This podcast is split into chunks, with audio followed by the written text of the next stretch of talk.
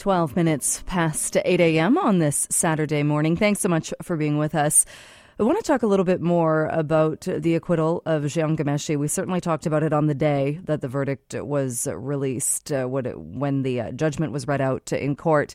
And on that day, something that I was trying to stress or talked about was that, yes, we of course were talking about the acquittal. We were talking about the verdict. We were talking about what the judge had said as he gave his decision in that uh, scathing, scathing judgment. But the story is much, much bigger. Someone actually tweeted at the show while we were talking about it on the day saying, Why are you talking about this? What does this have to do with Vancouver? We're a station in Vancouver. This happened in Toronto. That is true. Ge- ge- geography plays into it. Uh, it didn't happen in Vancouver, but it's certainly a story that resonates, and it is a story worthy of conversation well outside the city limits of Toronto. Joining us to talk a bit more about this and what happens now, because we certainly have seen a lot of reaction here in Vancouver and uh, around the world, is Hilla Kerner, a spokesperson with Vancouver Rape Relief and uh, Women's Shelter. Hilla, thank you so much for being on the program this morning. Of course. Good morning, Jill. Good morning. Uh, we've seen uh, protests, we've seen rallies, we've seen uh, a lot of reaction uh, from women, men and women, but mainly, I think, from women about the decision in the case. Uh, what is your take on both the decision and the reaction that we're seeing now? So I'll start from the reaction because um, to the person who tweeted, what does it have to do with Vancouver? There was a protest held on Thursday evening in front of the CBC building in Vancouver, and a woman um, who was attacked by Ghomeshi, she never came forward. She never um, reported to the police, and she lives here in Vancouver. Uh, read her testimony to the crowd. So um, Ghomeshi has victims all over the country. He he lured all kinds of fans from all kinds of places. But of course, the the greater relevance is the experience of women being attacked by men that they admire, or in love, has a crush on, is very common. The experience of women worrying um, that they will not be believed or they will be trash if they do um, report to the police. And the fear of women that the criminal justice system will not give them justice is relevant to women all over the country.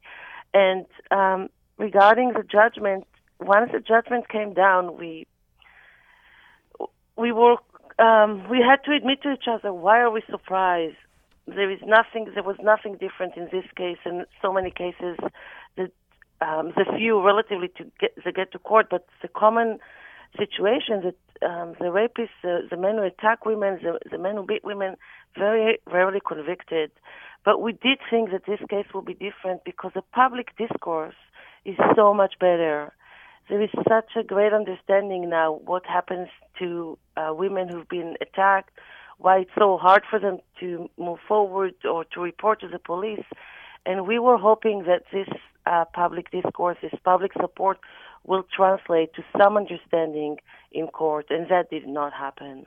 Is there still the possibility, though, it could happen in that looking at the case and looking at what was presented in court, and I and I liken this to other uh, trials that I've covered as well. Uh, there are times when perhaps we walk away from the case and we collectively think justice perhaps wasn't served in that case. However, based on what was presented, the decision that came down, because many people say they weren't surprised, the decision that came down, whether we agree with it or not, was the correct decision based on the evidence. It, it maybe isn't the correct decision based on, on all of the truths, but based on what happened in that courtroom, it was. What do we take from that then and, and learn from that as far as uh, learning from the flaws, learning from the mistakes made in this case?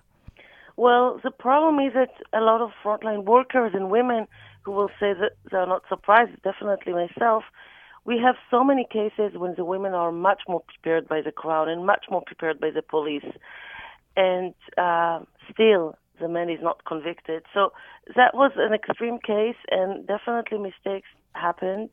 And I think the police and the crown did not do their job, and the judge did allow the defense to go above and beyond the limitation of what uh, victims should endure. So that was a very extreme case that a lot of legal experts can um, explain the mistakes and the errors and the problems and the inconsistencies. But the common case of sexual assault where all this is not happening, still the man is not convicted. What we didn't have here is a usual case of she said, he said, because the defense was so smart and did not let Ghomeshi testify. Because his testimony would not be held. He already said in public that he did similar things. He just argued consent. And this time they decided to be smarter than that because they knew that the argument of consent will not fly when there is such a public um, advancement of the understanding what consent is. But yeah, those mistakes happen in this case. Uh, but but the it's judge never needed to go above and beyond and to trash the victims and to caution us that we have a problem of overbelieving victims. This judge obviously is not informed with what's happening in the criminal justice system, how rare it is for victims of sexual assault to go so far and to actually see court. Usually, most cases will never go to the crown, let alone pursue charges. Uh, there, there was a lot of attention paid in this particular case about the actions of women after yeah. after the effect. Uh, the judge did say though it wasn't the actions, it wasn't the fact that they kept in some cases that they made contact with Jian Ghomeshi. It wasn't that they they talked to him that that they sent him a photo, that they sent him a note after the alleged assault. What the problem with that was was that they weren't forthcoming with that information, that they didn't disclose that information as soon as they as soon as they made the complaint. Do you think that will change because I think there are probably a lot of women out there who are in similar situations, who are embarrassed and who think that it's such a huge flaw. How could I have kept up a relationship? How could I have kept up communication? No one's going to believe me because I did this. Do you think this will at least help change that in that the judge was very clear? It's not that you made contact with him, it's that you weren't honest about it. It's true that the judge did separate that it's not the women's action, it's the fact that it's not um, fully explained or, or reported on these actions. I think in this particular case, the police and the crown were extremely sloppy. Because if these women would work with the Rape Crisis Center, we would have known to tell them, you're going to be grilled of everything you ever did in relation to this man.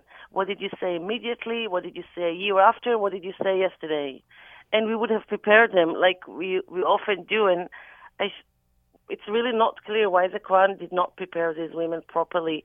But well, but but that's also the, the, the legal system, and you raise an interesting point because what that lead points to, I would think, is that maybe a criminal trial isn't the best arena for this because the crown doesn't work for the complainants. The crown works for the public. It's not the crown's job to investigate.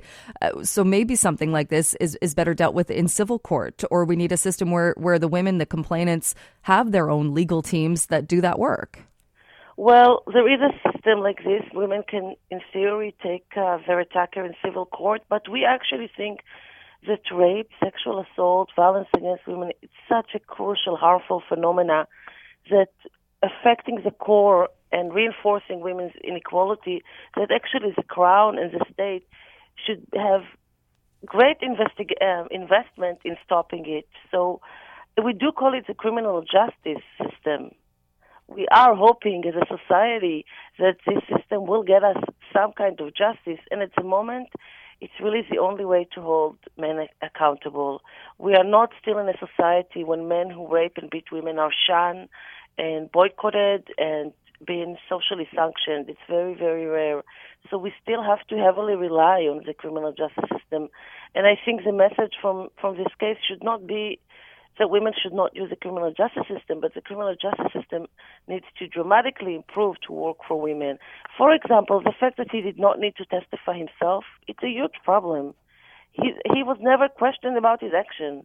But that's so, our entire justice system. Is an accused is innocent until proven guilty. An accused has the right to not speak because it's it's an accusation is made against somebody. It's not their job to to defend it. It's the person who made the accusation's job to prove it.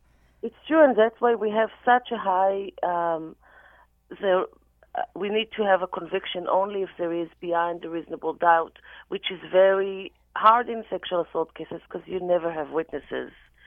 So I'm not saying we should in any way interfere with accused rights, but I think really the answer is to improve the system and not to change the system. And we have a society, as a society, we have a really urgent interest in improving that system because not only women deserve justice, but when you hold men accountable, when a judge said that a man um, did wrong to women, it's a very important public educative message to men.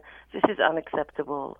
So I would not I would not work towards um, creating different and alternative systems. Although I although I do think the society need to take on men, and we are relieved that um, definitely in the public court, Ghomeshi is guilty, and more and more women are still coming with similar stories about other men and about Ghomeshi. The fact that the victim who did not speak for years um, motivated to come forward because we do know the public pay attention and it does matter what you say to the public and that an achievement that um, I don't believe will be undermined in spite of the judge decision.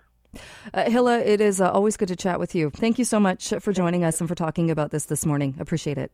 Thank you. Have a good day. Bye bye. Bye bye. That is Hilla Kerner. She's a spokesperson for Vancouver Rape Relief and Women's Shelter. We will take a short break and we will be back to wrap up the show. Stick with us.